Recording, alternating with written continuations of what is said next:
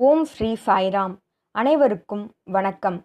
பேராசிரியர் அனில்குமார் அவர்களின் கேள்வி பதில் நேரத்திற்கு உங்கள் அனைவரையும் வரவேற்பதில் மிகுந்த மகிழ்ச்சி. உங்களுடைய ஆதரவுக்கும் நன்றி. ஒவ்வொரு வாரமும் பக்தர்கள் பலர் தங்கள் மனதில் எழுந்த கேள்விகளை கேட்கின்றனர். அதற்கான பதிலாக சாய் இலக்கியத்தை ஆதாரமாக கொண்டு பதில்கள் கொடுக்கப்பட்டிருக்கிறது. அந்த வகையில் இந்த வாரம் நாம் பார்க்க இருக்கும் கேள்வி எண்பத்தி ஐந்தாவது கேள்வி. இந்த பக்தருடைய கேள்வி என்னவென்றால் பல விஷயங்களை ஒருவர் தெரிந்து கொள்வதை விட மனமாற்றம் அடைவதே மிகவும் முக்கியம் என்று பகவான் சொல்லியிருக்கிறார். பல விஷயங்களை தெரிந்து கொள்வதால் எந்தவித பயனும் இல்லை. மனமாற்றமே மிகவும் முக்கியம். அதுவே முற்றிலும் தேவையானது என்று சுவாமி சொல்லியிருக்கிறார். இதில் இவருடைய கேள்வி என்னவென்றால் இந்த மாற்றமானது நபருக்கு நபர் வேறுபடுமா அல்லது ஒரே வகையிலான மாற்றம் ஒவ்வொருவருள்ளும் நிகழுமா என்பதே இவருடைய கேள்வி. மிகவும் சுவாரஸ்யமான ஒரு கேள்வி மாற்றங்கள் அனைவருள்ளும் ஒரே போல் நிகழுமா என்று கேட்டிருக்கிறார். முதலில் நாம் அறிந்து கொள்ள வேண்டியது இந்த உலகத்தில் உள்ள ஒவ்வொருவருமே தனித்துவமானவர். யாருமே ஒரே போல் இருப்பதில்லை. அவ்வாறு இருக்கையில் எவ்வாறு மாற்றமானது மட்டும் ஒன்றாக நிகழக்கூடும்? ஒவ்வொருவரும் தனித்துவமானவர் என்பதால் மாற்றங்களும் வெவ்வேறாகத்தான் நிகழும். அவரவர் வாழ்க்கையை பொறுத்து அந்த மாற்றமானது நிகழும். அது ஒரே போல் இருக்காது.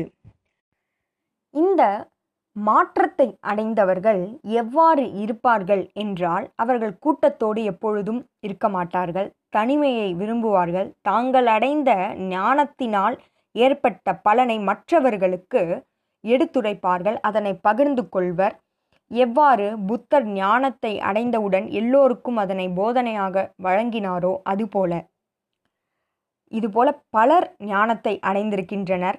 பேரரசர் ஜனகரும் ஞானத்தை பெற்றவர் என்பதில் எந்தவித சந்தேகமும் இல்லை. மேலும் பக்த துக்காராம் அவர்கள் ஞானத்தை பெற்றவராவார். அவர் வெறும் சாதாரண வாழ்க்கையை வாழ்ந்தவர். இவ்வாறு ஞானத்தை அடைந்த பலரும் மகாவீரர் புத்தர் ஆகிய அனைவரும் சாதாரணமான ஆடம்பரமற்ற ஒரு வாழ்க்கையை மேற்கொண்டனர். இந்த பக்தருடைய கேள்வி மாற்றங்கள் ஒரே போல் ஒவ்வொருவருள்ளும் நிகழுமா? தற்போது மற்றவர் அடைந்த ஞானத்தைப் போல அவர் சில மாற்றத்தை பெற்று ஞானத்தை அடைந்திருப்பார். அதேபோல் நம் வாழ்க்கையிலும் நிகழும் என்று நாம் நினைக்க தேவையில்லை. அவர்கள் பின்பற்றிய வழியிலேயேதான் நாமும் ஞானத்தை அடைய வேண்டும் என்பதில்லை. அவர்களை நாம் இமிட்டேட் அதாவது இந்த வகையில் பின்பற்ற வேண்டிய அவசியமில்லை. நாம் நம்முடைய மாற்றத்தை அடைய சற்று அமைதியாக இருக்க வேண்டும்.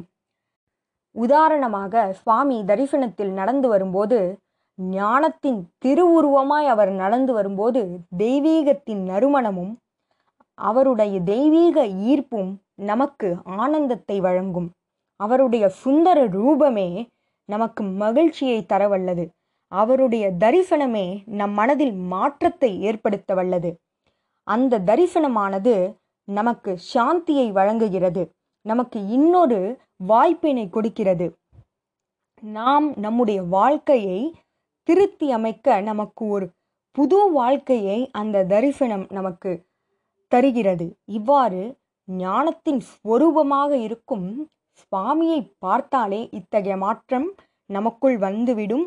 அதுவே நாம் மாறுவதற்கான அதாவது மாற்றத்தை கொண்டு வருவதற்கான ஞானத்தை அடைவதற்கான முதல் படி. ஆகவே ஞானத்தை அடைவதற்கு நமக்கு முதல் படி மாற்றமே. அது நம் சுவாமியை பார்க்கும்போதே நமக்கு கிடைத்து விடுகிறது. நாம் அவரை பார்க்கும் பொழுது ஒரு சாந்தம் நம்மிடையே இருக்கும். அந்த சாந்தம் நமக்குள் சிந்திக்க வைக்கும். ஆழமாக நாம் சிந்திக்க தொடங்குவோம். அப்பொழுது நாமும் ஒளிவூட்டப்பட்டவர்களாக ஆவோம். மாற்றங்கள் நமக்குள் நிகழும். அது ஒவ்வொருவருக்கும் மாறுபடும். அது ஒரே போல் நிகழாது.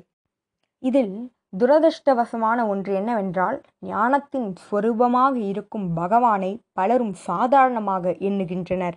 அவர்களால் அந்த காந்த ஈர்ப்பினை உணர முடியவில்லை.